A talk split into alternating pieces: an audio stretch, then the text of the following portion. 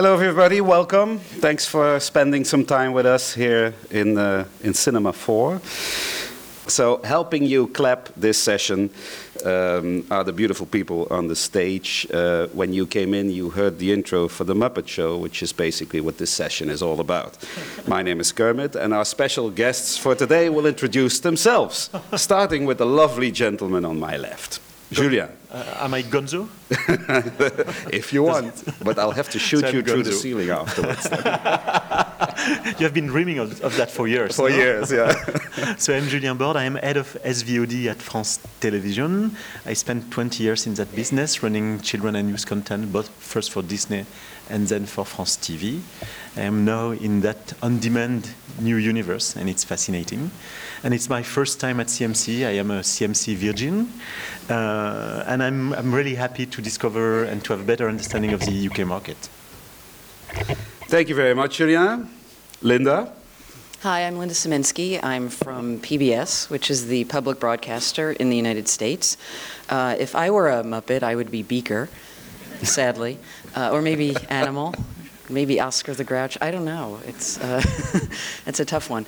But um, I am in charge of programming, production, and development for kids at PBS, and uh, I have worked in the kids TV area pretty much my entire career, first at Nick, then at Cartoon, now at PBS. And uh, I have, um, I have, I've basically dedicated my career to making sure that things are funny for kids. And, uh, and so um, what brings me here to CMC, I think, is, uh, uh, well, it's really, it's the fact that you all speak English, and uh, it's, a, it's a good festival to go to if you're an American and you slept through your language classes. But uh, actually, I, I, I like coming to this conference because I, uh, I, I, we, we do things very differently in the U.S. than uh, people do here, and I, I just love hearing about uh, how people are thinking and what people are trying to do. And uh, there actually are a lot of similarities as well. Thank you, Linda, for answering all the questions I had in the entire session in your introduction. The Muppet one was, was you didn't even ask that one, but I answered it. okay, we move to Pauline. Uh, I'm Pauline McNamara. I work with RTE in Ireland, public service broadcaster, and I am a wannabe Rolf. I'm very bad at the piano, but I really want to be better. Um, I, I commission uh, pro, uh, programming for all kids under 18, um, and animation and live action. Um, we have uh, an RTE Junior preschool channel, which uh, we commission both uh, live action and uh, licensed animation for. And we're also interested in programs for uh, 7 to 11s and some for 12 to 18s. Uh, this isn't my first time here. I speak English, but I am struggling because I've just come back from two weeks in Italy. So I've spent two weeks really trying fi- hard to find words of Italian, and now I find I'm struggling to find the English. But um, it's uh, it, it's it is always a great conference to come to because you go away refreshed, having listened to everybody else's thoughts, experiences, inspirations, what people are doing, and uh, it, it it always just I always go home refreshed with new inspiration. Thank you, Pauline. Jeanette. Hello. Uh, my name's Seanette Roberts. I'm Content Commissioner for S4C and I commission children's programmes um, and young people's programmes and also education and um, any kind of education offshoot. Um, I uh, S4C is a Welsh language broadcaster. We're not international. We are actually uh, in the UK, but we do broadcast only in Welsh. And um, we have uh, the Q strand is um, um, our preschool strand for uh, under six, and we also have the stunch strand, which is for around seven to 12s or so. Um, and um, I probably have to say Miss Piggy, just because she's such a star. Yeah. Um, and that was my Robert. I'm glad you got this far before. Yeah. Um, and CMC, I've been coming here for 10 years, I think, um, as a freelancer. And now in my job, I've been at SFLC for four years. I was at the BBC for, well, I've been, um, I started off in 1990. Um, but CMC has always been a fantastic place to be just because it's about the content, it's about what kids are doing, not just on screens, but in books, in games, um, everything new I have learned or known about has come from this conference because kids are always doing things first. Thank you very much. And then, um, last but not least, Deirdre. Right, so I can't be Miss Piggy, damn it. So I'm going to be animal because animal's loud, and most Australians are loud. Is there Tim in the room? Um, I have, as some of you may know, recently moved from ABC in Australia to uh, Corus in Canada, which is an amazing opportunity because they have 10 channel brands. It's an extraordinary portfolio. So I, am very lucky enough to manage both the programming production for that portfolio. But it, I'm, I'm relatively new, so uh, I've got some Canadian friends in the audience who will tell me if I get it wrong. Thank you. Thank you all. Uh, so I'm sure you will all agree that we've, uh, for the season's final of our Muppet Show, we've brought the five best contestants of the whole season together in one session. So let's hear it for our, for our contestants tonight. Um, Linda, you, uh, since you are Beaker, um, as far as I remember, Beaker only goes like beep, beep, beep, beep or something, no? He doesn't really much, speak, does yeah. he? Yeah. But maybe you can sing us a song at the end of the session.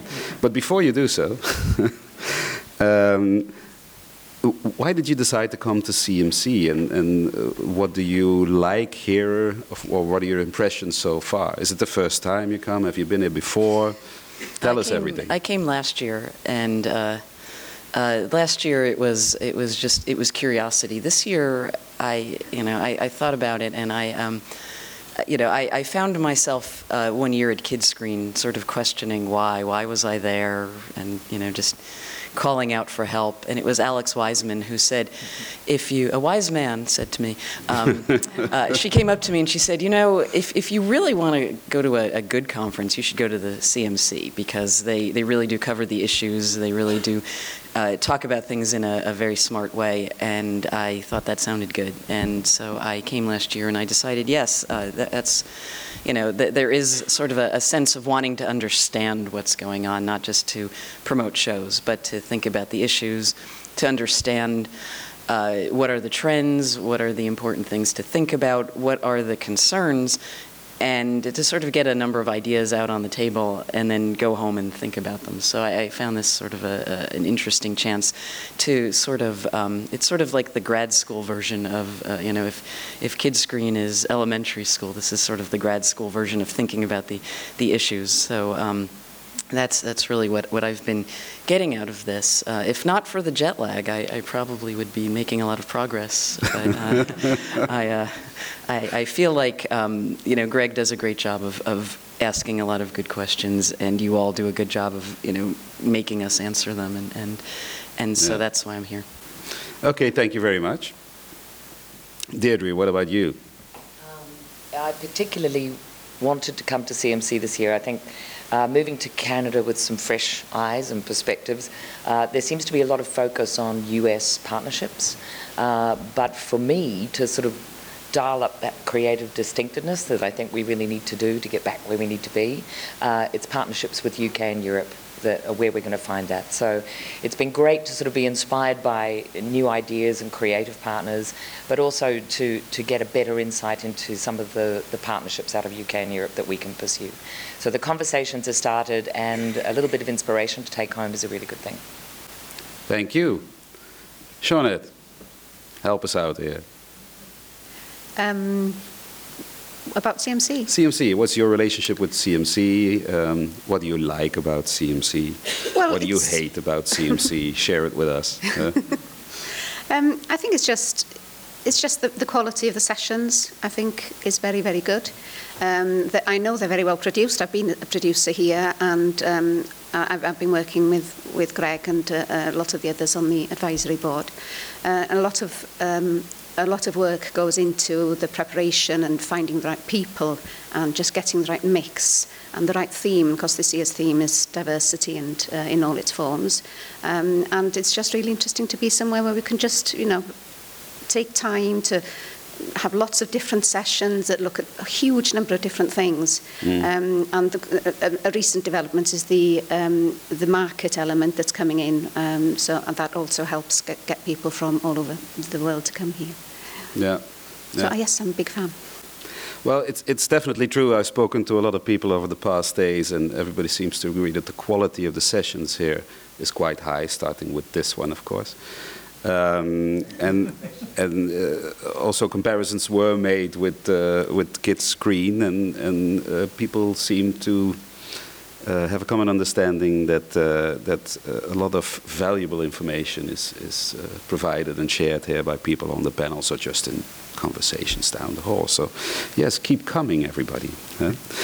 Right. Most of you, um, um, I don't know if most of you here are actually uh, in creative jobs, in creative jobs making content, and then obviously, well, probably some of you are, some of you aren't. But those of you who are are probably interested in hearing from this, from these people.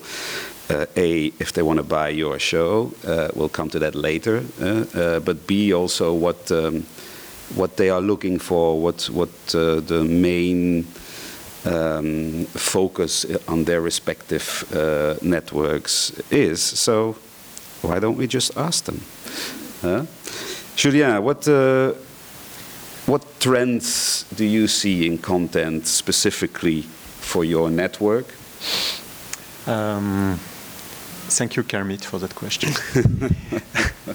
the trend that we see, and France is quite specific because we only do animation in kids content. We have a very strong quota system, which gives a lot of power to our animation industry. So we are really focusing on animation on every channel, on France Television, but also on every um, competitor channel. TF1 and M6 are, are doing the same. Uh, and in animation, what is happening is that uh, preschool is, is, is stronger than ever. Uh, we get big, big ratings on preschool shows. And I believe it's because kids are leaving animation earlier than ever, because you've got so many content available anytime. They can go to, to family content uh, on, their, on their own tablets when they want, and they do that. They can start watching Netflix series at 10, 10 year olds, and they do that. Yeah. So I have the feeling in animation, our industry is queuing young, younger than ever. Uh, we have big shows like Pyjamask, um, like A, Hey Duggee by our friends of BBC Worldwide, who are, which are doing extremely well. Um, so uh, we, we will be happy to continue to, to search for good preschool content here in the UK, and the UK is one of the countries we, we prefer to work with in terms of preschool content. Are you now talking with your head as a VOD person or in general for the channel? In general, for the channel, the channel uh, Children and Youth Unit is now headed by Tiphaine de Raguenel, uh, who is managing um, the department, and we have a team of uh, fif- 15 person who you can find on the markets. Uh, so for international content, Claire Heinrich and Alexandre Hénin are in charge of looking for content. They, they acquire something like 20 to 30 shows a year uh, in preschool, kids, mainly animation, but not only because we have got more and more available blocks on, on France 4. So those are the, the good person to, to contact.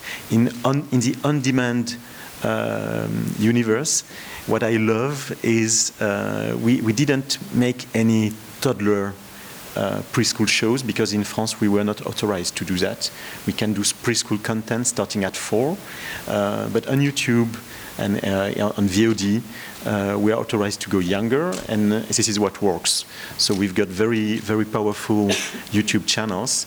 Um, Little Brown Bear one, uh, Charlie one, they, they rank uh, very well, and we make things like 10, 12 million views a month with those very young preschool properties. Wow. Um, so we love them, and, and we love it when it's non-verbal also because it, it travels so well.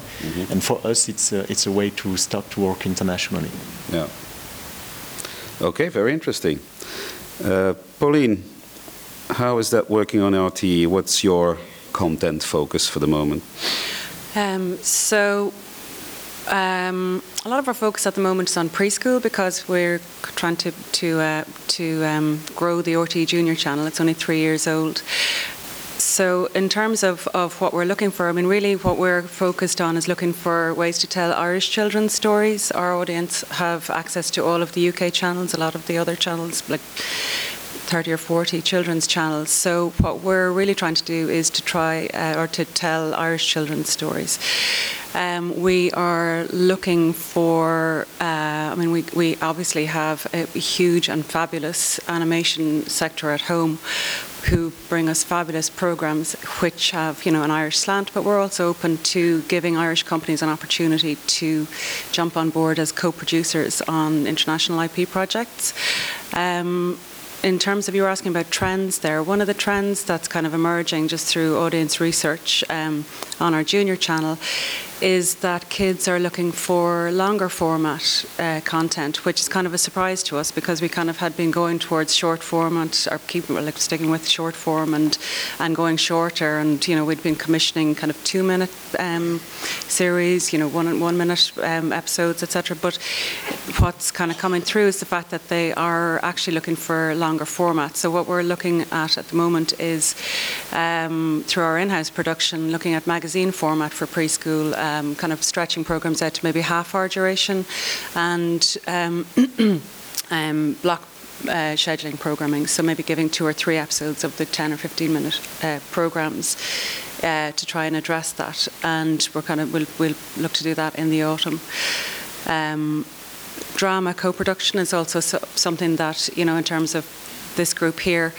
Um, you know, we we watch and weep at, at, pro, at, we come away really inspired from program our sessions like CMC but we look at what channels who have much more resource and finance at their fingertips are doing um, and then we go home and try and find ways to do that much more cost effectively um, but one kind of area that kids are always looking for and that we can't really do um, very well, very, well, we can't do extensively at home is drama. So, co-production and drama is something that we are open to. We are kind of developing a couple of co-pros with. Um, with uh, Australian and Canadian companies, and uh, we are always open to up to to that, particularly for seven to 11s, but also for uh, the younger audiences.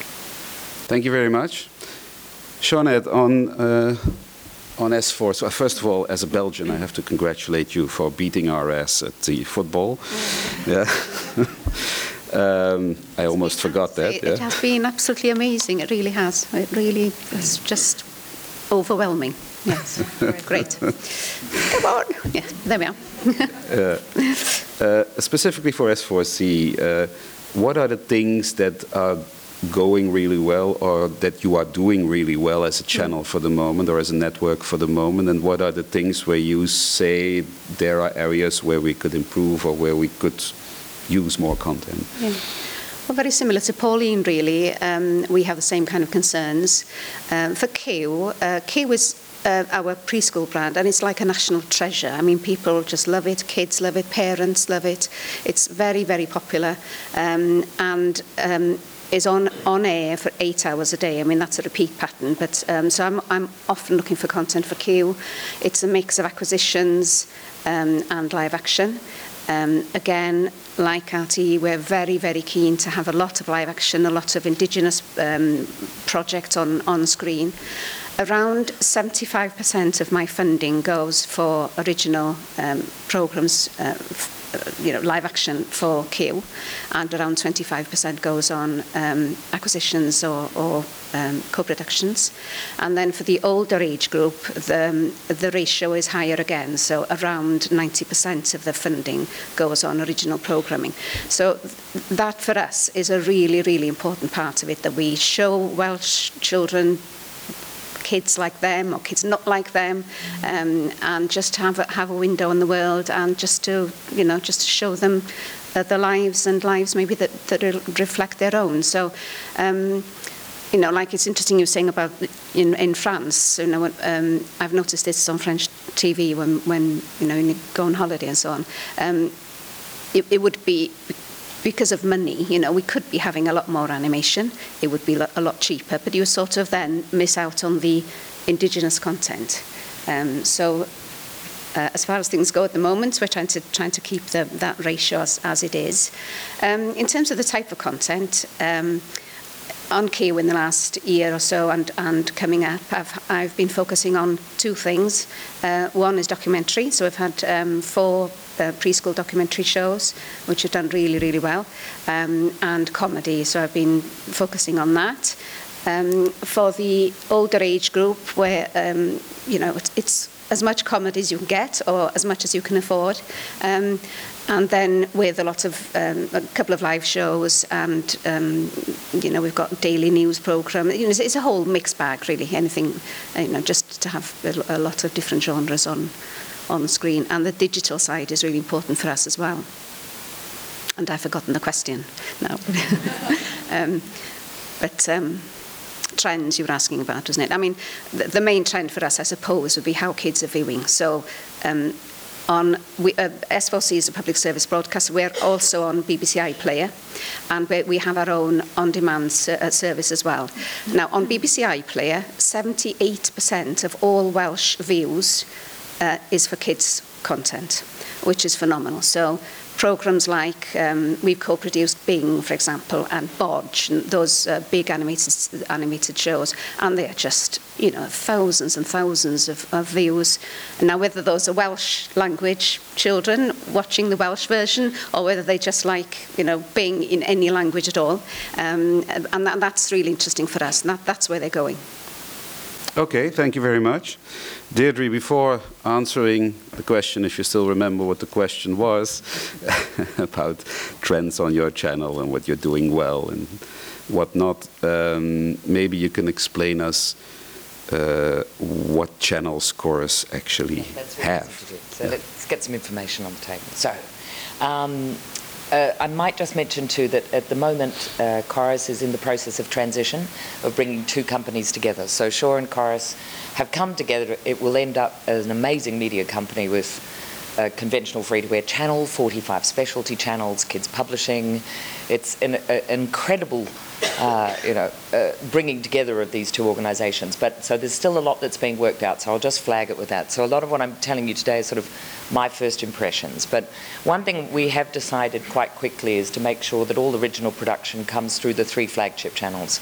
So very quickly, they're Treehouse, which we're expanding the target audience up to six years of age. So Treehouse is our number one preschool uh, and number one 2 to 11 years channel in Canada. It's incredibly successful, so I'm not allowed to ruin it. Um, so that will be for preschool up to six. Teletoon, which is obviously an animated channel but servicing five to nine year olds, we are actually making sure that we have that upper end as well.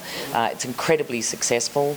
Um, and then YTV, which is really our, our grand flagship local channel, uh, which is a mixture of animation and live action.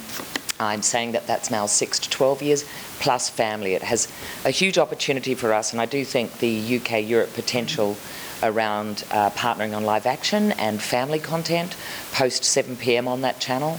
Uh, the reason why we've decided to uh, put our original production into those three is because they have the broadest distribution. It's a great way of building audiences. We can actually utilise that content across the portfolio, but we feel that it really needs to have the spotlight put on those first run hours when they launch in Canada. So it's a really good thing.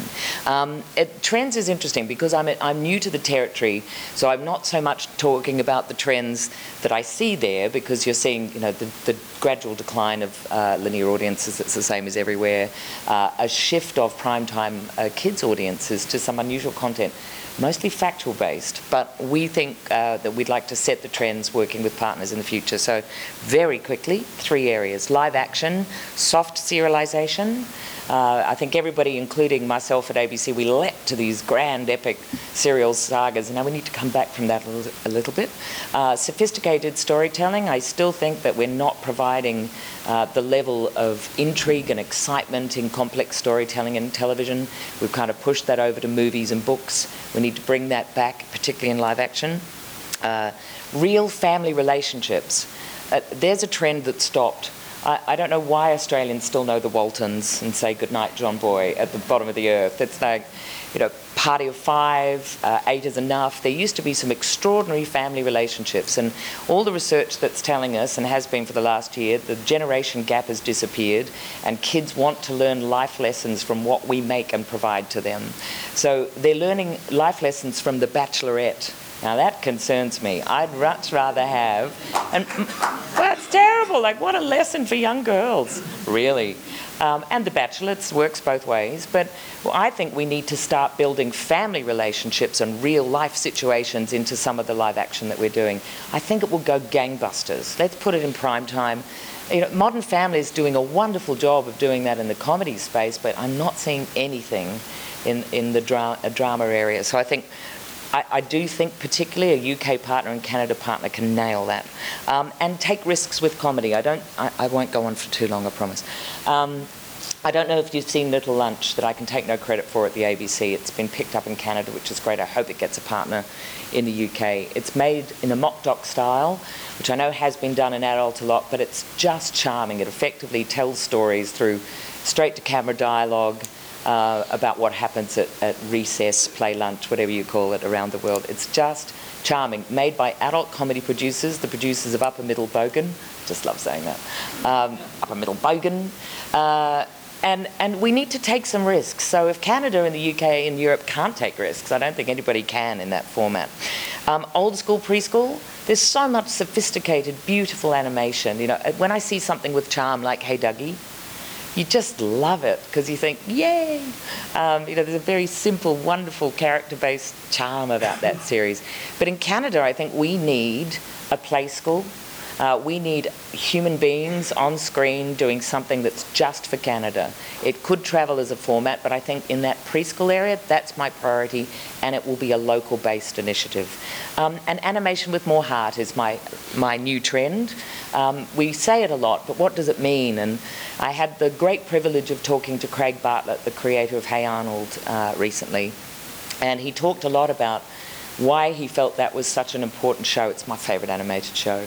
And he talked about the incorporation of sadness. He said, Hey Arnold wouldn't have that emotional connection with 50 year olds the way it does if it hadn't had that light and shade. So Arnold wasn't always happy. He didn't resolve everything in his life in an 11 minute story with a buddy comedy. Hey, it's so much animation. I think we've, we've got into this sort of rut, creative rut, where it, it's the same. Feels a bit like wallpaper to me. So Uh, where are those sort of dramas that are animated or sort of very much a, a live action approach to animation? I'd love to see a bit more long form storytelling in animation that goes beyond 11 minutes. So they're the trends I want to start. If anybody wants to join me, get on the bus. there you go. Is that it? I did it. I did it. Done. Thank you. Thank you, Deirdre. Linda, what's what's working really well for PBS and where are you still uh, looking for alternatives or new ideas? Well, we've we've taken on the we, we never left long forms so we've we've been sticking pretty much with half hour shows that are usually two elevens, sometimes they're full half hour and uh, we we looked really old fashioned for a while while everyone was going towards short form but the good thing for us was that that you know 11 minutes allow you to uh, to do some character development.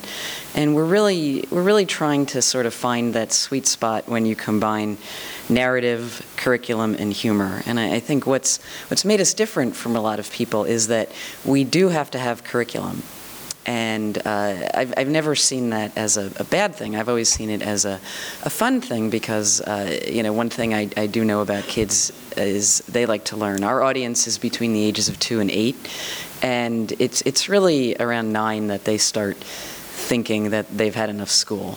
Uh, so it, it's, you know, at, at eight, they're still excited to learn. And so it, it's given us a, a, good excuse to have a curriculum. One of the interesting trends I've noticed is that people have been walking in and pitching shows, and the curriculum is play. And I always think, well, if there's one thing we don't need to teach kids, it's how to play. We need to give them the time to go play. But we really don't need, they could teach us how to play. So, uh, so I feel like that's kind of a funny curriculum to go in with. So I haven't been, I haven't been going after things with the, the play curriculum, but I, I feel like showing kids playing is, is a good thing. So, uh, so we have been making sure that uh, that's in our shows. Um, we uh, we've had a lot of, of luck with uh, with shows like Daniel Tiger's Neighborhood, which is a, a very popular show. Uh, I, am convinced that, that kids are, are just looking for an explanation of how the world works. And uh, Daniel Tiger basically is that. It's a show about how the world works, but not about the scientific thing. It's it's really the emotional aspect of how the world works. And you know, if you're if you're mean to someone, they won't be happy. Uh, if you're, you know, if they're mean to you, you're going to want to figure out why. So it, it's basically stories about those little moments in life that you'd like to understand more about. So, so those kinds of shows have worked. We've also had um, a lot of uh, luck with uh, what we would call STEM, science, technology, engineering, and math. Uh, we've done a lot of STEM shows recently. Um, not because we're fulfilling any particular mandate, but they, they actually work pretty well as, for stories. Um, we, uh, we're also, you know, we're trying to capture more diversity in our shows. We, uh, we're trying to make sure all American kids see themselves somewhere on our air. So uh, the American population is very diverse, and uh, you know, it, it, the, the, kids between the ages of, of zero and ten are way more diverse than adults between the ages of you know 40 plus say so you know it, it's it's been an interesting experience trying to capture that trying to find the creators with uh, different backgrounds and um, another thing that we're trying to do uh, is is talk more to the the audience uh, the part of the audience that is not the uh, the wealthy white audience. We're trying to talk more to kids in need and uh, families in need, and uh, and what we found is that you know if we try to tell those kids that all pro pro problems can be solved by magic and wishing, it's not good. So, uh, so we're really trying to empower kids with sort of a, you know, again, how the world works, real approaches to actual problems, but in a humorous way. And we're trying to depict more, um, you know, sort of more optimism, more enthusiasm, uh, the idea that you can be passionate about anything, whatever it is you're interested in, that's good, and uh, role model how to talk about it, how to capture that, that kind of enthusiasm about things in, in general. And so capturing all that has also been good for us. So that's uh, something that that seems to work on our air. And then finally, as far as curriculum goes, you know, we've we've tried to keep people from walking in saying, okay, this is a show about uh, math, or you know, just to, to combine curriculum areas in different ways. And so now we, we've got a few shows that we're working on that are focused on community or community and creativity or, or just like unexpected curriculum areas that, that uh, turn out uh, to go well together. So we've been experimenting in what we can do to make make curriculum fun for the uh, not just for the viewers but for the the adults uh, working on it and we do spend a lot of time thinking about the viewers and what they need, which is good because if you're, you know, mostly trying to make the uh, the toy companies happy, it can be kind of a drag. But if you're just thinking about what do the what do the kid viewers need, and you know, how can you how can you do things for them, it, it gives you more of a purpose. So uh, so that's what we've been thinking about lately. Very clear. Thank you, Linda. So, that's a good question, Joe. Is yes, of course. Um, do you get presented a lot of programs that are sort of heavily anchored or centred in commercial programs. Does that come in to you, or are people aware that that's not going to be something that PBS really? Too much. Uh, you know, the, the bigger problem is people come in and they pitch the curriculum very enthusiastically and they pitch it for 25 minutes and then they spend three minutes on the characters. And it's like i've i've never done a show where people fell in love with the curriculum. So you know let's focus on character. Sell me on great characters and integrate the you know the story and the characters the curriculum and the humor, you know, all at once. Don't don't you know have a curriculum and throw some characters in at the end. And and people are you know they have trouble understanding that, but they you know the, some of them the the real showmakers get that. And and so I really more than anything, if people pitch the characters first, I feel like okay, this could work. And if they pitch the curriculum for a long time, I'm sleeping by the time they get to the characters. So so you know, it, people just you know they want to show you that they really get that you're not you know commercial that you, your curriculum and then they blow it by yeah. So you know it's still great character. What what you know i have to then take the show and pitch it to all the people i work with. And they're just regular people you know they're they're uh, you know if you get them excited about characters they get excited about those characters and that's the show. So um, so no i think people get that that we're different uh, you know, they, they think we're way different, and we're really not that much more different than everyone else. It's, it's, but you know, I could see if you're pitching where that would be confusing.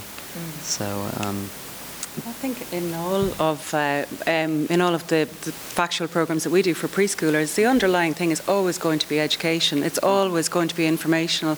There's always we do live um, like wildlife documentaries we spoke about yesterday. We're doing you know kind of science programs for preschoolers, but it has to be presented in in, in a, an entertainment yeah. package if you're going to engage them. And I don't think that you know while we're always kind of careful to say look we don't have an educational remit, which we don't at the same time, we're very cognizant of the fact that it is all learning when it's when you're talking about preschoolers. Um, but the overriding thing has to be kind of entertainment and engagement, and trying to find ways to uh, to make that fun for kids. Right. So it's a challenge. Same, same for us. Yeah. Okay. So uh, thanks, Linda, for letting our audience know how to keep you awake during a pitch. Yeah. That's very good.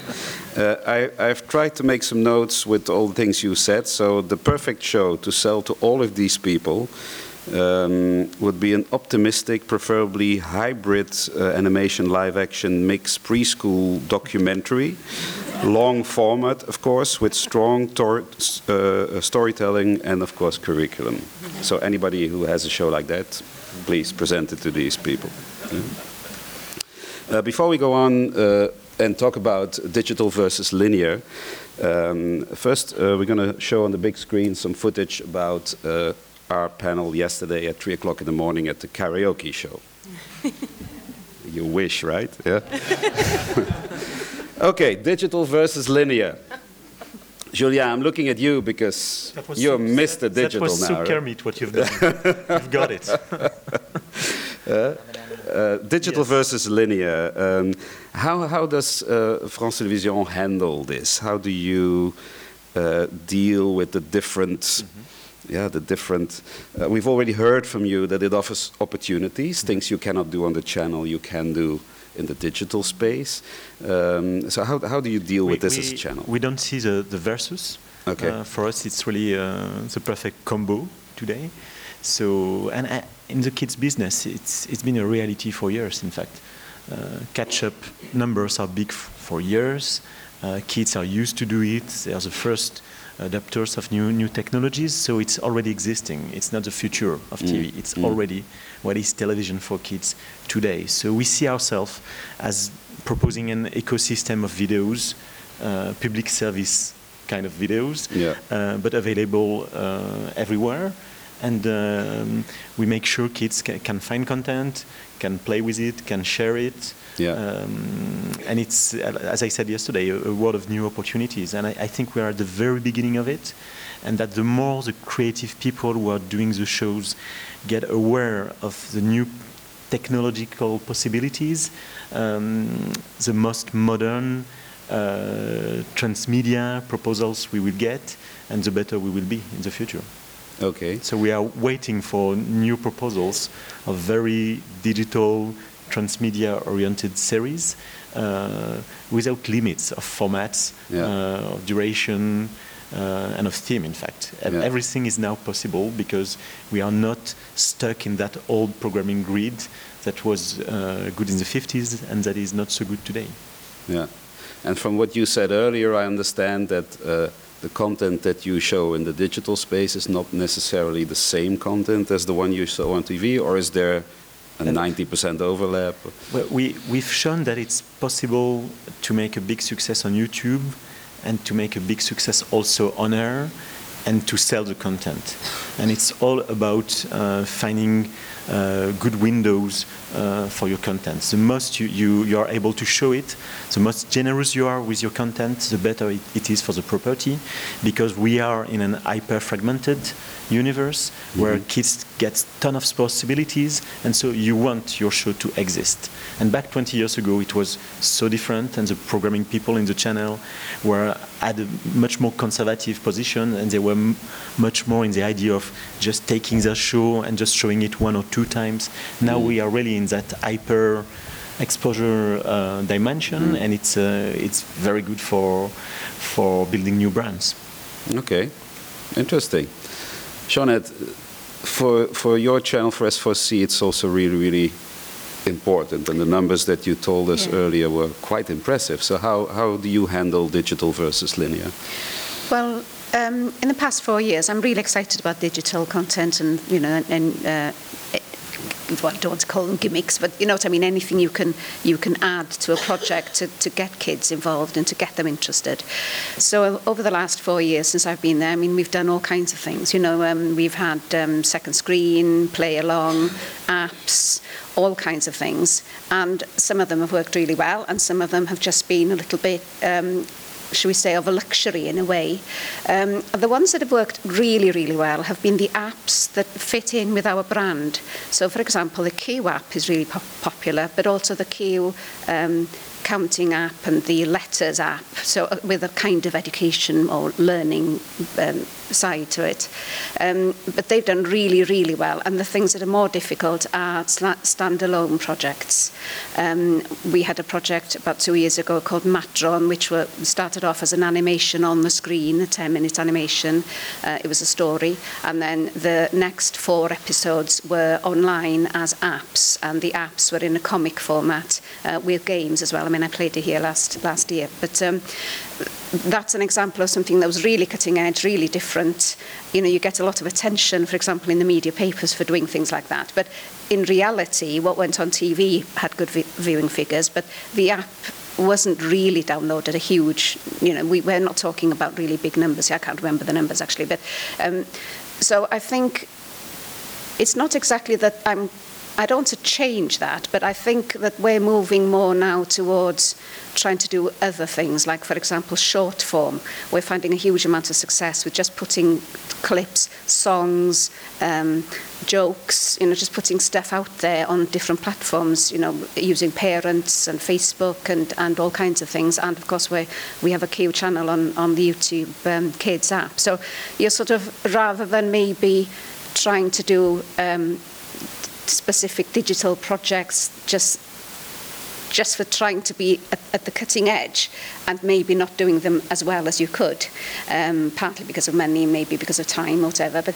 um, so I'm sort of shifting now to be doing more things like um, short form and just making sure that that content is out there, and that's really, really popular and does very well. So. Um, um, and another thing we're doing as well is we're very interested in working, for example, with people like Minecraft. Um, in Wales, around 30% of the children speak Welsh. And they all speak English. So obviously, um, anything that's on, you know, on any other channel, they can watch that as well. Um, so what's interesting about the digital space is that kids will quite often use Facebook or any kind of um, uh, uh, social media type thing if they, you know, if they're within the right age group and so. But they write in English, so they can they can be getting in touch with their friends and and and messaging them in English, and it's as if digital is English. Um, even when they're Welsh speakers and their friends are Welsh speakers. So this is something we're sort of thinking about how we can try and uh, influence. Uh, and one thing that we've been doing is we've been working with um, various uh, companies and with the Eisteddfod and doing events where kids can come along and do their own Minecraft walkthroughs in Welsh. And then we'll put those Minecraft walkthroughs in Welsh up on our, up on our YouTube. So, um, you know, we have these other concerns because we're a, a minority language. Um, another interesting concern as well would be if we're moving to Siri and all of this kind of, you know, uh, voice activation thing, it only works in English. Well, I mean, probably other major languages as well. So we're now talking to universities to see, you know, what can we do to make sure that that works in Welsh? Because what we don't want is to have a whole new generation in Wales who think that anything digital and new is English, you know. So um, that's something we're really, really um, trying to do quite a lot, lot with, and it's very interesting. Um, very interesting area. I mean, I've got two kids. They speak Welsh, obviously, it's their first language, but they are always on Facebook in English. You know, I just cannot get, I just can't get them to change it. And it's the same with Instagram and so on. So it's very, very interesting. Um, for older, uh, slightly older groups, the teens, um, at a really big event recently, the Urthi Steddfod, we had four, uh, we had five platforms for the first time, and we were broadcasting on Periscope. Um, so it was uh, Twitter, Facebook, Snapchat, Periscope, and Instagram. And because the, the kids in the Eisteddfod are, are up to 25, and this just absolutely took over. They were they were on the field. There was Wi-Fi on the field. It's it's a festival, you know, and um, it was just it was fantastic. You know, there's all this stuff on Periscope and all things happening behind the scenes, and so we really need to get out there on these platforms and make sure that that kids can somehow you know, share content in Welsh um, as, as well, you know, on different platforms. And that's all, all very interesting for us. So that's the slight shift, I would say, that's been in the last few years. Yeah. Okay. How, how's PBS uh, handling that, Linda? Is, is, is digital equally important as linear, or is linear still more important, or what's the priority there? Digital has always been important at PBS, and that was one of the, the things that I, I, really appreciated when I when I got to PBS because in positions that I was in before that, digital was always presented as being ancillary, like it was a marketing tool. And when I got to PBS, what I what I really appreciated was that. Um, there was this sense that that kids learned in different ways and kids consumed media in different ways. And so you know you could you could look at at you know sometimes the the web was a better way for for certain kids to consume media because in some, the games were more interactive uh, you know it was more personalized. And so we we always had this sense that that you know these things were equals and uh, and that they worked best when the uh, people behind them all worked together closely. So we started having people at that point, when they pitched a show, they had to pitch some ideas for their website as well. And at, at, at PBS, every show has its own web space, and frequently they have their own apps. And there, there are PBS apps now that, that sort of mirror the experience that was on the web because more more kids now are using apps than than you know sitting at computers. So uh, you know, so we're just sort of shifting along with that. But what we found was that if you know if we all worked together to develop the show and the site and you know any digital uh, things all if we did it all together and we made sure that the curriculum was sort of built in all the different areas. You know, like the, the games would build on what you'd learn from the show and, and, and things like that. And, uh, and then, and then we, we started sort of, you know, getting into the whole transmedia approach. We, we sort of worked that into. So everything had to match up across platforms and, and you know, again, more, more building and, and more thinking about the way different kids learn in different ways. And it, it all came together really nicely. And I, uh, you know, I, I think of the person who heads up digital really as, you know, sort of my, my, uh, you know, sort of my, my duo partner at work. You know, we do everything together. Um, and we talk about things together. She and her department weigh in on the creative. We weigh in on what they're doing, and so it's it's really more of a of a team process. And honestly, it, it only works because we all get along. There's no sort of power thing going on. Um, I, uh, I, I, I think that it, it's it's been a, a little bit of a um, well, it's in some ways kind of a dream because it it's it works so well. My experiences up till that point had been really that you just battled for turf and you know you tried to kill the other people. And and so so it's everybody's been so reasonable at PBS and I've been there a long time right now so I, I it's not even like I'm still sort of in awe of it. Really more that it's just worked. It's worked because everyone's tried to make it work. So I've I've never you know, taken the attitude that, you know, programming is the most important piece of this. You know, if anyone says that, it's someone from another department saying that. It wouldn't be us in programming.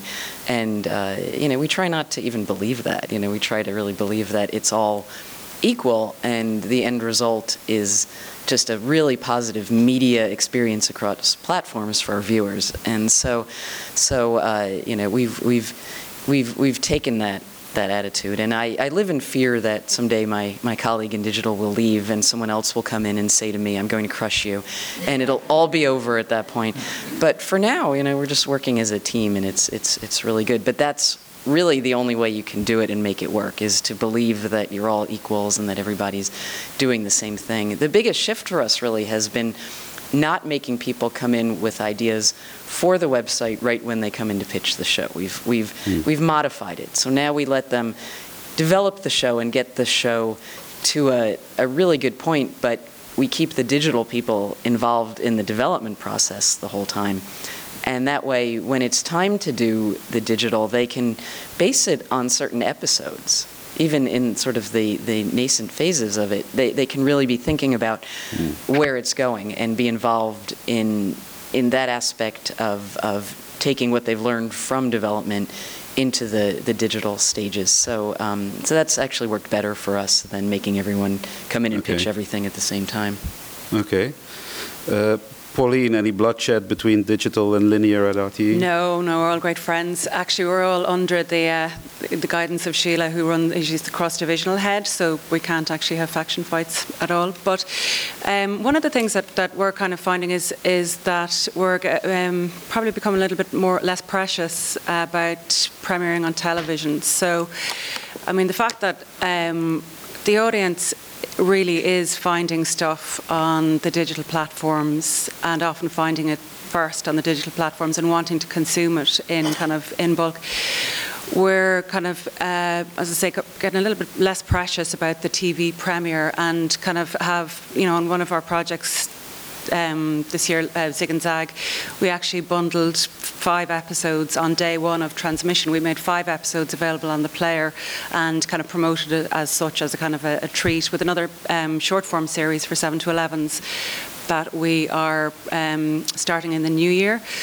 Um, for a number of reasons. We are actually going to kind of give kids the first 10 episodes as a Christmas present. Like, so over the holiday period, they can have it first on digital. So we're getting a little bit less precious about that. And that, I think, is a good thing because, I mean, essentially, uh, we're really trying to, because we have, like, there's, RTE Junior has a radio station, um, um, you know, we have the website, we have the uh, RTE Junior app, which is probably doing even better. Like our television channel um, in May was up 28% on um, on January to May in 2015. So that's kind of really good news for us.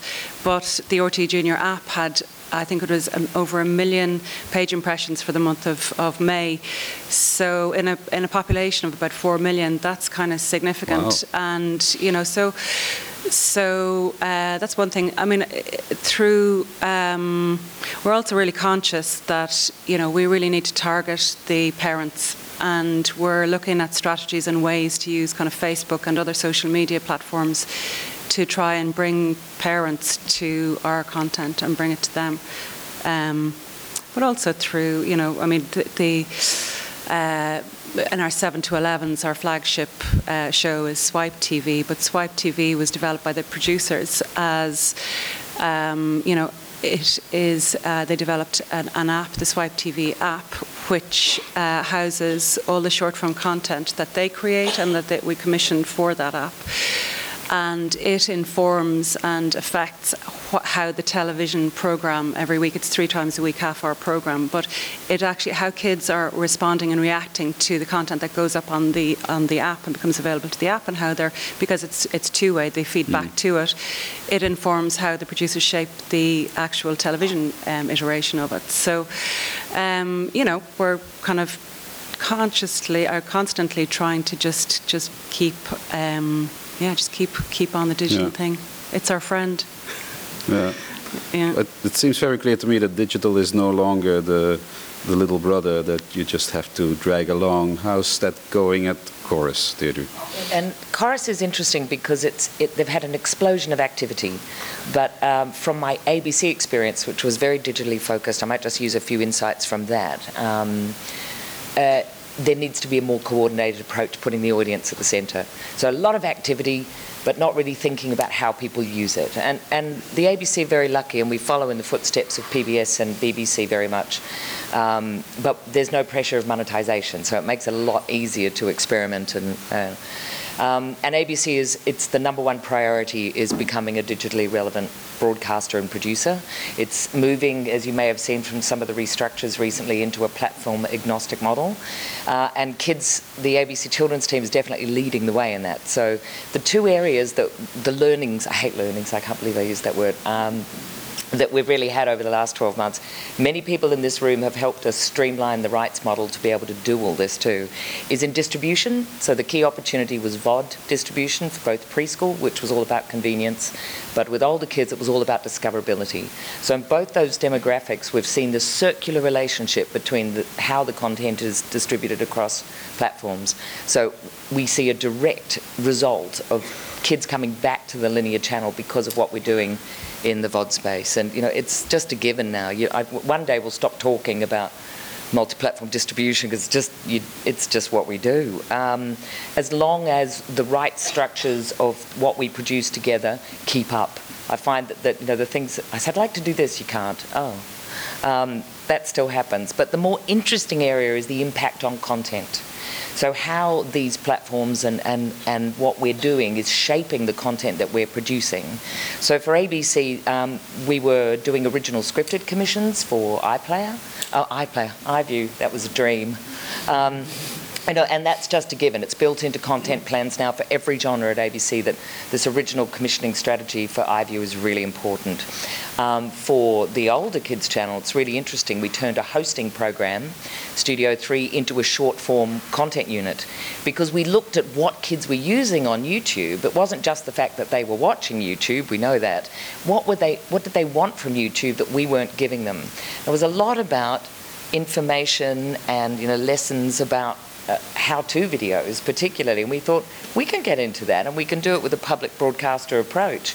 So that short form content unit that's being formed now will actually produce content streams that can obviously be used anywhere that's a given but actually be reflecting the type of editorial but better that kids are looking at on YouTube. And the other thing that they're desperately trying to work out which is a tough one when does social media stop being just a promotional platform and it start al- also having an influence on the content we produce so it's not about having additional short form bonus content. It's like, yeah, okay, but what do we do with it? Where does the audience want it and how are they going to use it? So, you know, I would love to get that sensibility and platform agnostic approach into the Canadian uh, system, but it's going to take a little while because we have monetization pressures. From my perspective, really, non-linear is full of opportunities, but it's also much more complex for everyone, for us broadcasters, but for also for producers and creators, because things are going so fast and are being disrupted every six months. If you take social medias, children are using new ones every six months. So once you start understanding it, it's already over and they have moved to another one. So fr- from my broadcaster uh, casquette hat, uh, I'm expecting the producers and creators not only to know very well the channel, and it's quite rare, to be honest, that when you go and pitch to a channel, you really need to, to know the programming grid, the, the lineup, the shows that are working, uh, but you also need to know what kids in your country are up to. Uh, what social media they are using, uh, how, how, much do they use YouTube, what are the, the YouTubers uh, they, they like a lot. So it's making it more and more complex. And what I like about it is you can't resolve it by yourself. You need to partner. And uh, I think the future of our industry is all about that. It's all about mm. partnering, finding the good people, the good talents that will help you to be more and more digital in the future and to be more and more strategic on, on all those new fields in the future. Mm-hmm. Mm-hmm. Uh, you spoke about knowing your market and knowing your country. Now that Britain has decided to become an island once again, um, may I ask you a question, all of you? Just give me a percentage on how much of your content that you acquire or commission is local content. Start with you, Deirdre. Uh, we have enormous local content percentages on the channels currently, even up to 70% on Treehouse. So obviously what we've been making and what we've acquired, which is quite low in the international acquisitions area, um, will change in the year ahead. Uh, I, I, like that because I, I, like to have a mix of content from countries uh, all over the world. But um, it, we're still working through what that means, but you would anticipate that our local content needs will reduce from September 2017. Sioned? I would say that we probably um, about 80% or so is is uh, is local, and then with a, a lot of the acquisitions are also UK-based projects as well. So yes, a significant amount. Yeah. Okay, Pauline.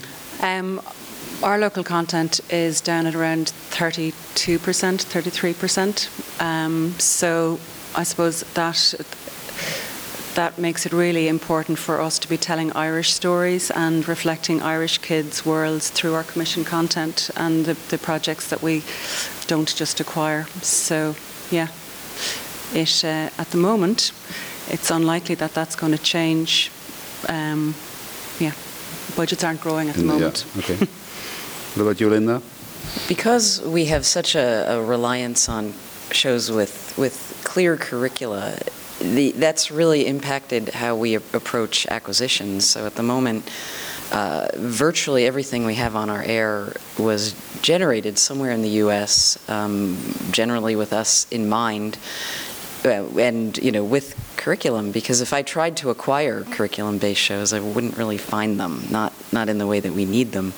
So we do generate everything through PBS. The um, the the interesting thing about that is that there's no show that's only funded in the U.S. The majority of our shows do have co-production partners. Uh, they do run in a lot of other countries, and uh, you know they're, they're done really with with to some degree an international market in mind. You know they're they're not made to necessarily be only American, but they they are all generated in the U.S. and uh, you know, I know that, that in the past there have been a number of British shows that have run on PBS, but at this point, uh, I think what we're doing and, and what CBeebies are doing, they're, they're, they're fairly different. I, I think we only, the only show shows that I can think of are that that we have that run in the UK are on um, CBBC, and I think it's Odd Squad and, and, Arthur at this point. And I guess we all have Sesame Street, but uh, different versions of it. So yeah, it's it's uh, you know we skew pretty American. And sixty percent of what we do is French and European. And talking of the future, we also believe that the more we have to face the titans who are developing content in uh, in the US, the more the public service, but not only, have to be local and European. So we believe in the future that could that could that could extend and that should extend, so that the French kids and the European kids have a, uh, have the opportunity to see different uh, vision of the world and different ways to tell stories, and not only what's done in the states. So it's yeah. our our mandate for the future of development of the industry. So that really underscores our, our biggest challenge, which is we all have to be making local programming, and to fund it, we all have to be doing co productions. So, what now? How do we do that? Let's leave that for another session. Interesting topic for next year. But it is an opportunity, though, for us at a time where we're worried about all these doors closing internationally. It could end up being the children's industry that will celebrate openness internationally by making shows that travel and work locally. That's what I hope. Yeah. I think. Yay! We've been talking a lot about that this week. So, yeah. you know, there's a sense of social responsibility to the future of children internationally, and it's going to happen here, I think. So. so now, ladies and gentlemen, commissioners, the question everybody in the room is waiting for. Got no money. What are you looking for? I'm Turkey. what are you looking for currently? Julia, we start with you. We are looking for everything preschool, kids. Um, we are acquiring mainly. Um, and we we are also looking for specials who are doing very well on the channels. So that's for it. And Pierre and Tiphaine for the children and kids unit are also looking for a show around uh, women and girls. We, we have a, a, a, big lack uh, of that kind of show. So you mean with female lead characters? Female lead characters, yeah. yeah. Okay. And also something that comes from uh, an idea that we stole to the BBC. We are big fans of Roy and Little Roy, so we are developing a, a mixed media um, new kind of content. So we are, we are launching Seven Dwarfs and Me this uh, December, which is our first hybrid animation live action series. Uh, and because we are in a way stuck in that animation quota, we are really happy to, to develop and to propose to our uh, viewers that kind of new content. Mm-hmm. Mm-hmm. Linda, what's PBS looking for currently? Well, we've we've just premiered a couple of science shows. We've covered nature, we've covered space. We're now about to cover uh, marine biology with the uh, Jim Henson Company show Splash and Bubbles. And uh, after that, we uh, we have a couple of things coming up. Um, that that cover areas like, as I mentioned, community is sort of a social studies kind of area, uh, world cultures. Um, we're doing something with uh, informational text, which is uh, nobody's touched that one yet, and uh, it's a pretty tough one. But it's uh, it's been an interesting challenge. It's a, you know form of literacy that is about you know reading for information. So we're working on turning that into a narrative topic. So uh, so given that that you know those are are the areas that are coming if you have a particular passion that um, you know that's not one of those areas, uh, we would be interested in hearing about it. We are we are pretty open. I mean, I, I, I really feel like um, you know producers will come up with better ideas than I will. So I, I've tried not to uh, tell people what to do. I've tried just to be open, but just to say that you know there there should be a curriculum along with all those other things that you need in a show. Uh, funny is still important for us. As I mentioned at the beginning, we're still looking for shows that are, are humorous. So, uh, you know, just a sort of a, a spin on a curriculum that, you know, makes for a funny show. Pauline? Um, well, we're looking for um, the older audience. We're open to, as I said, co-production, uh, drama co-production opportunities. Um, we also would love uh, comedy. Um, in our preschool end of things, we uh, just commissioned a space series as well. We're all in the same same zone, and uh, science series and.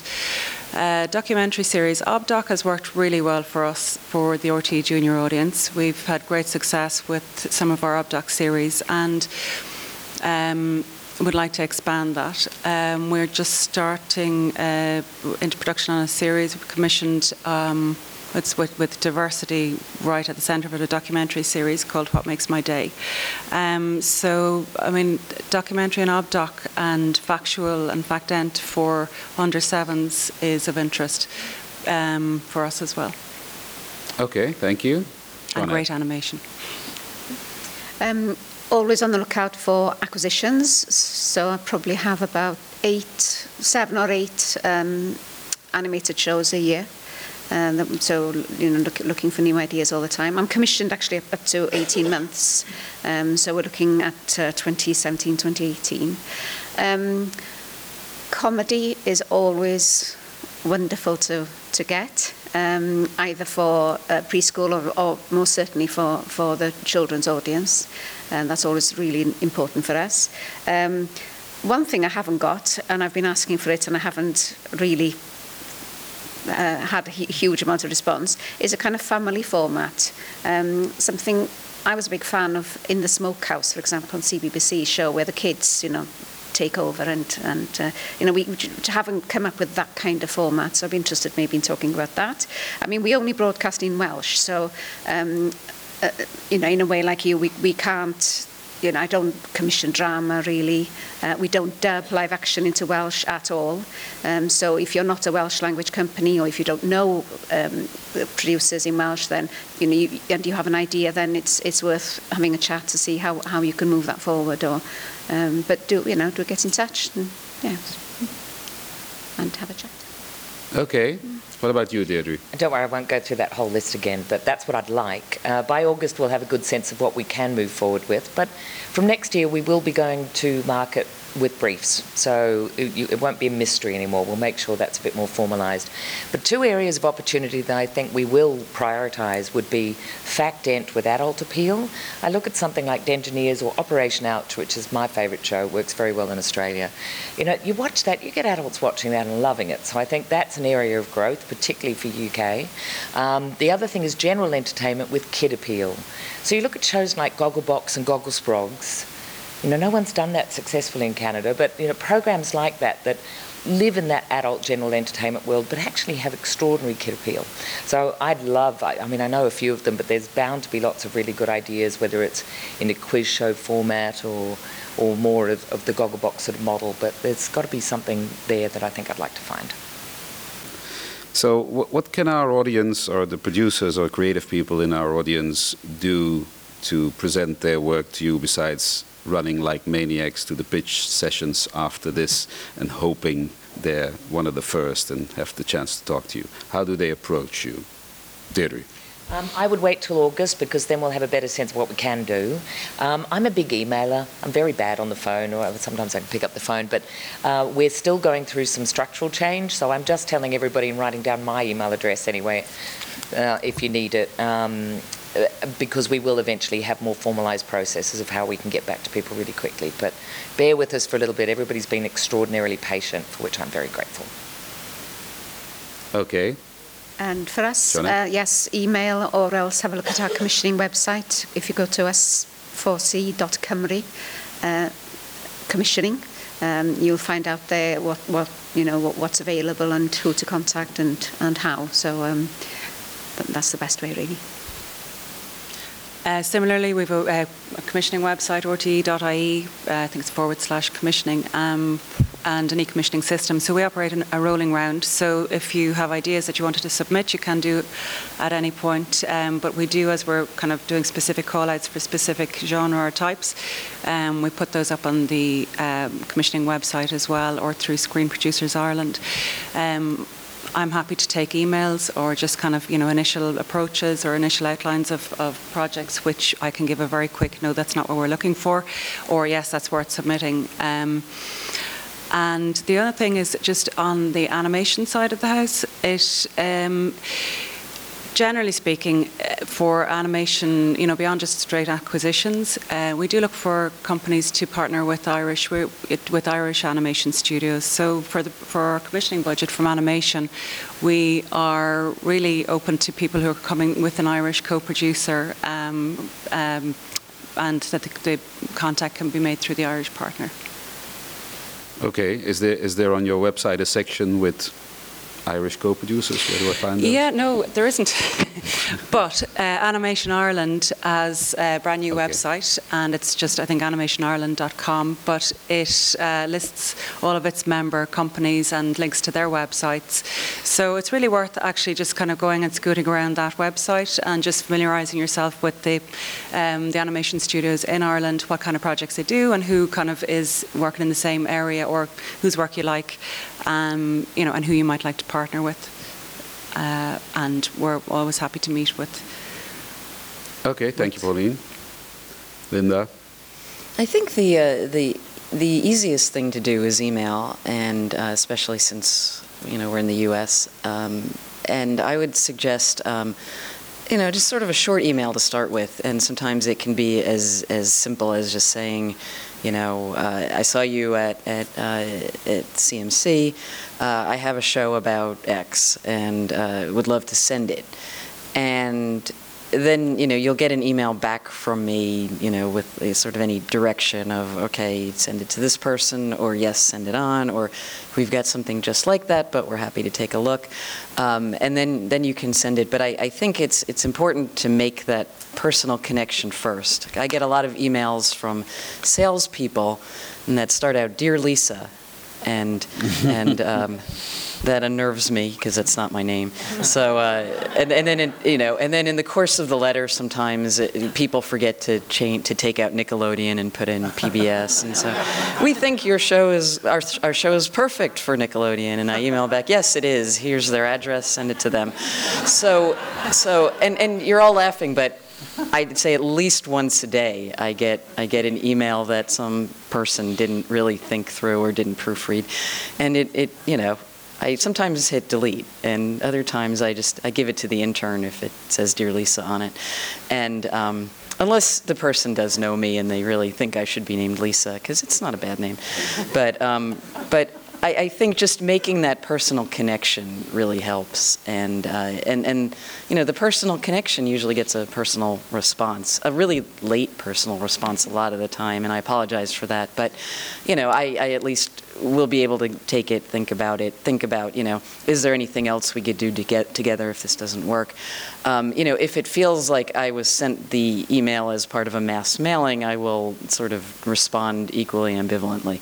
So. Um, and I, I, say this sort of along the lines of if you take anything with you today, this is good advice because people get it wrong a lot. And, and you know, and, and, just think about what you're saying in the email and, and, uh, and then, you know, sometimes, sometimes, you know, we'll move to the phone after, you know, if the, if the show looks like it's, it's in an interesting direction for us. But uh, email is, a, I think, a perfectly reasonable way to start. Thank you, Lisa. Uh, Linda. Julien. Um, email first to get a meeting with the acquisition team, mainly for international project, uh, and then a, a, proper meeting. They are attending any market uh, all around the world, so all the cartoon masters, uh, MIP, Kidscreen, they are they are there. So you, sh you should find them. If you don't know them, I'm happy to make the go-between and to help you to connect with them. We have also a team with distributing content as France television and if you are looking for uh, a service like that, I'm also happy to make the go-between for you. Um, and that's all. And if you don't go to markets, they, they can do purely email communication. Okay. Um, I think it's time for some questions. Does anybody have a question for our Muppet friends on stage? We never go backstage. In the Muppet Show, we go backstage every five minutes. I know, I know, I know. Yeah. Hello, um, my name is Sonia Copeland Bloom, and I've got an um, animation on um, Bugglebury. Uh, I, I, would like to ask the commissioners um, when they're thinking about content how far um, there's sort of an anomaly. I mean, we all love animation and we all know how what good things it can do to influence children. But we also must realize, we also probably realize that uh, every parent in the world, mothers and fathers, are very, very concerned that their children spend seven and a half hours uh, a day in front of screens. And uh, you know, um, one of the best ways of children to educate, to educate children is for them to be spending time outdoors, playing, playing in nature. Um, I mean, Linda uh, mentioned nature, but I just wondered how far, when you're thinking about content, you also are aware, you know, that children must be outside. They must learn about the planet, minibeast, and the world, um, and how far that might reflect in the planning of your content um, because animation's whole object is to fill children's hours on the screen, seven and a half hours a day. And only 30% have ever been on a country walk. 30% of children never go on a farm. And I think parents throughout the world, it's a very, very big problem for them. And I think all of us that have children, which is probably everybody in the whole you know, might be uh, here, are really concerned about that uh, as well. I, I, I, believe the good thing is what, what you are saying back 10 years ago was quite difficult for us because we only had a TV box and it was difficult to switch off. And now we have apps, and on all our apps, uh, the parents can decide when kids uh, quit television and go in the garden. So technology help us. Um, but on a more general vision, uh, I think the people who are uh, on this stage all, all, share the the ambition to to give more than just entertainment to children and to really educate, help them to live, and help them to grow, and not only to spend hours in front of the television. I remember at some point Nickelodeon had made a kind of campaign, and they had a, a day where they were not broadcasting. And they still do they a still lot of pro-social work. Yeah to educate parents and kids about why it's important to turn it off. But our goal is not at all to keep them in front of the TV all day long.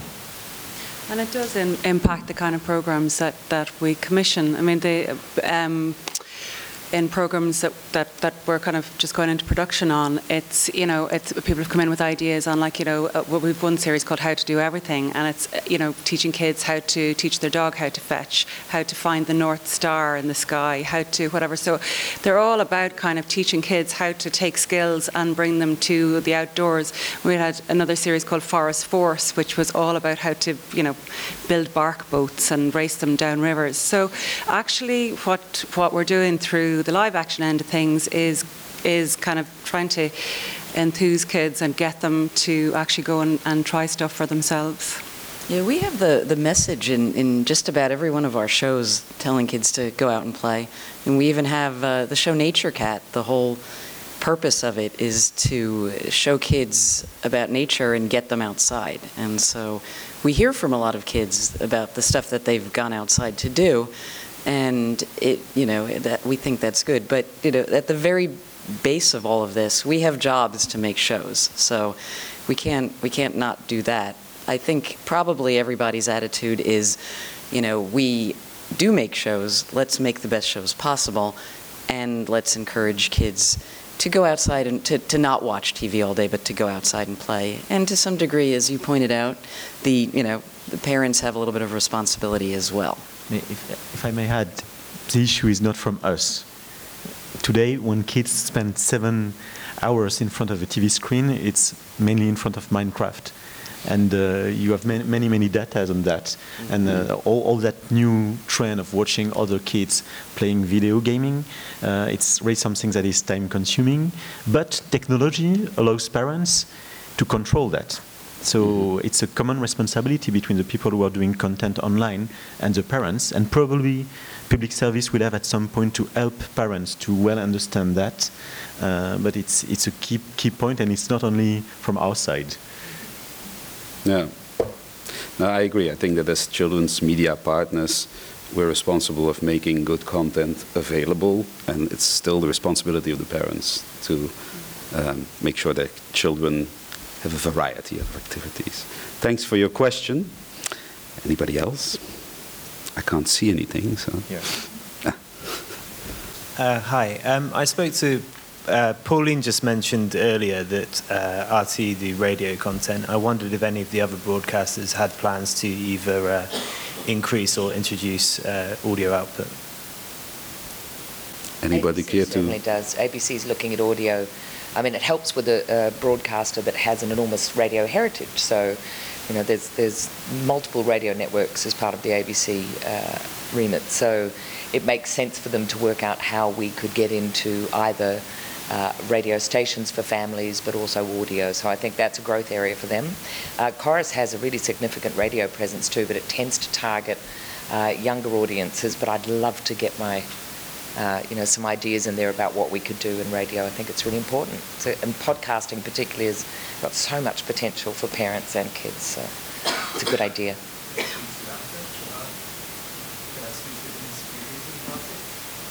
Uh, at, at Corus, it's early days, so there's not much I can do now, but I definitely, you'd be tapping into the ABC Children's area and ABC Radio itself because give me six months.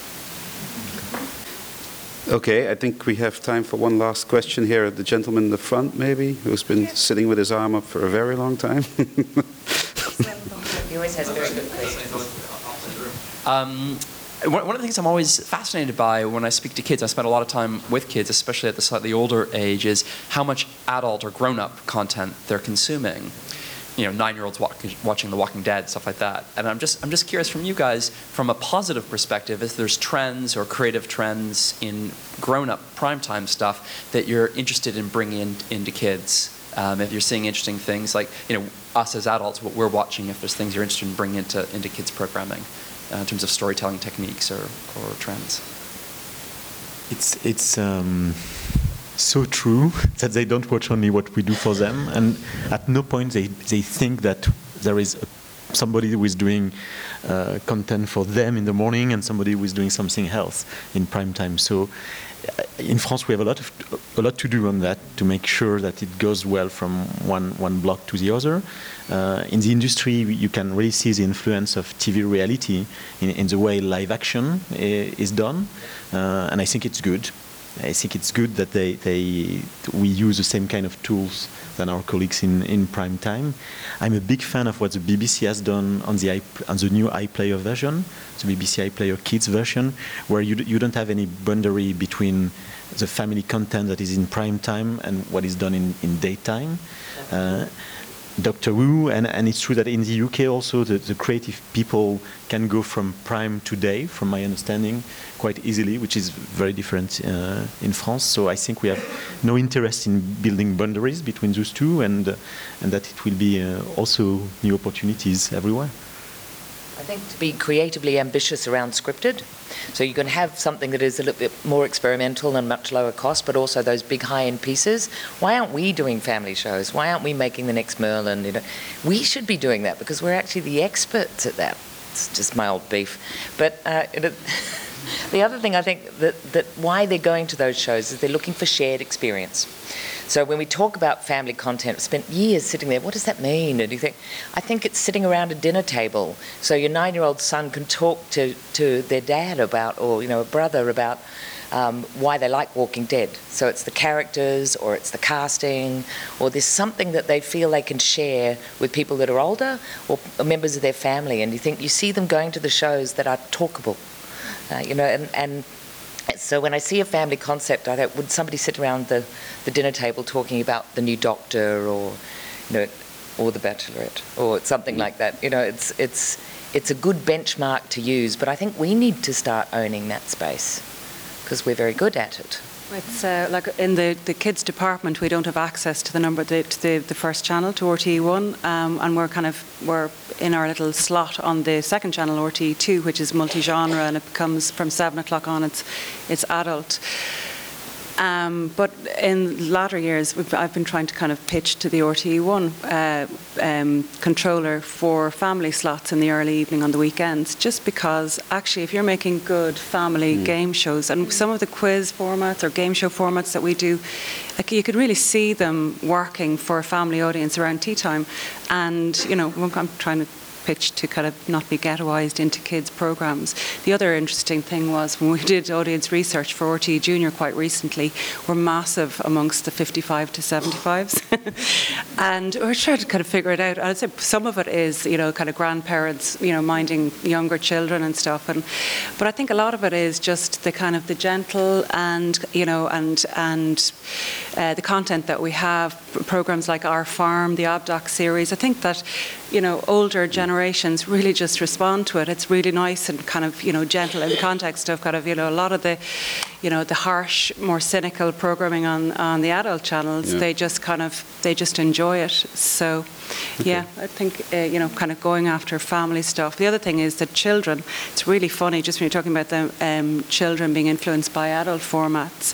When you go out to make a program with children, they're actually queuing up to do their post-event kind of interview, their thoughts on how they felt it went went. And, you know, they're really, really kind of savvy about reality formats and, like, you know, what's expected from them and uh, kind of language to use and that. So, like, there really are, they, they're, yeah. they're just, you know, they don't see it as kind of, you know, as adult programs and kids programs. They just see it as, as entertainment or programming. Absolutely. And, you know, yeah. and, and they want to interact with that as well.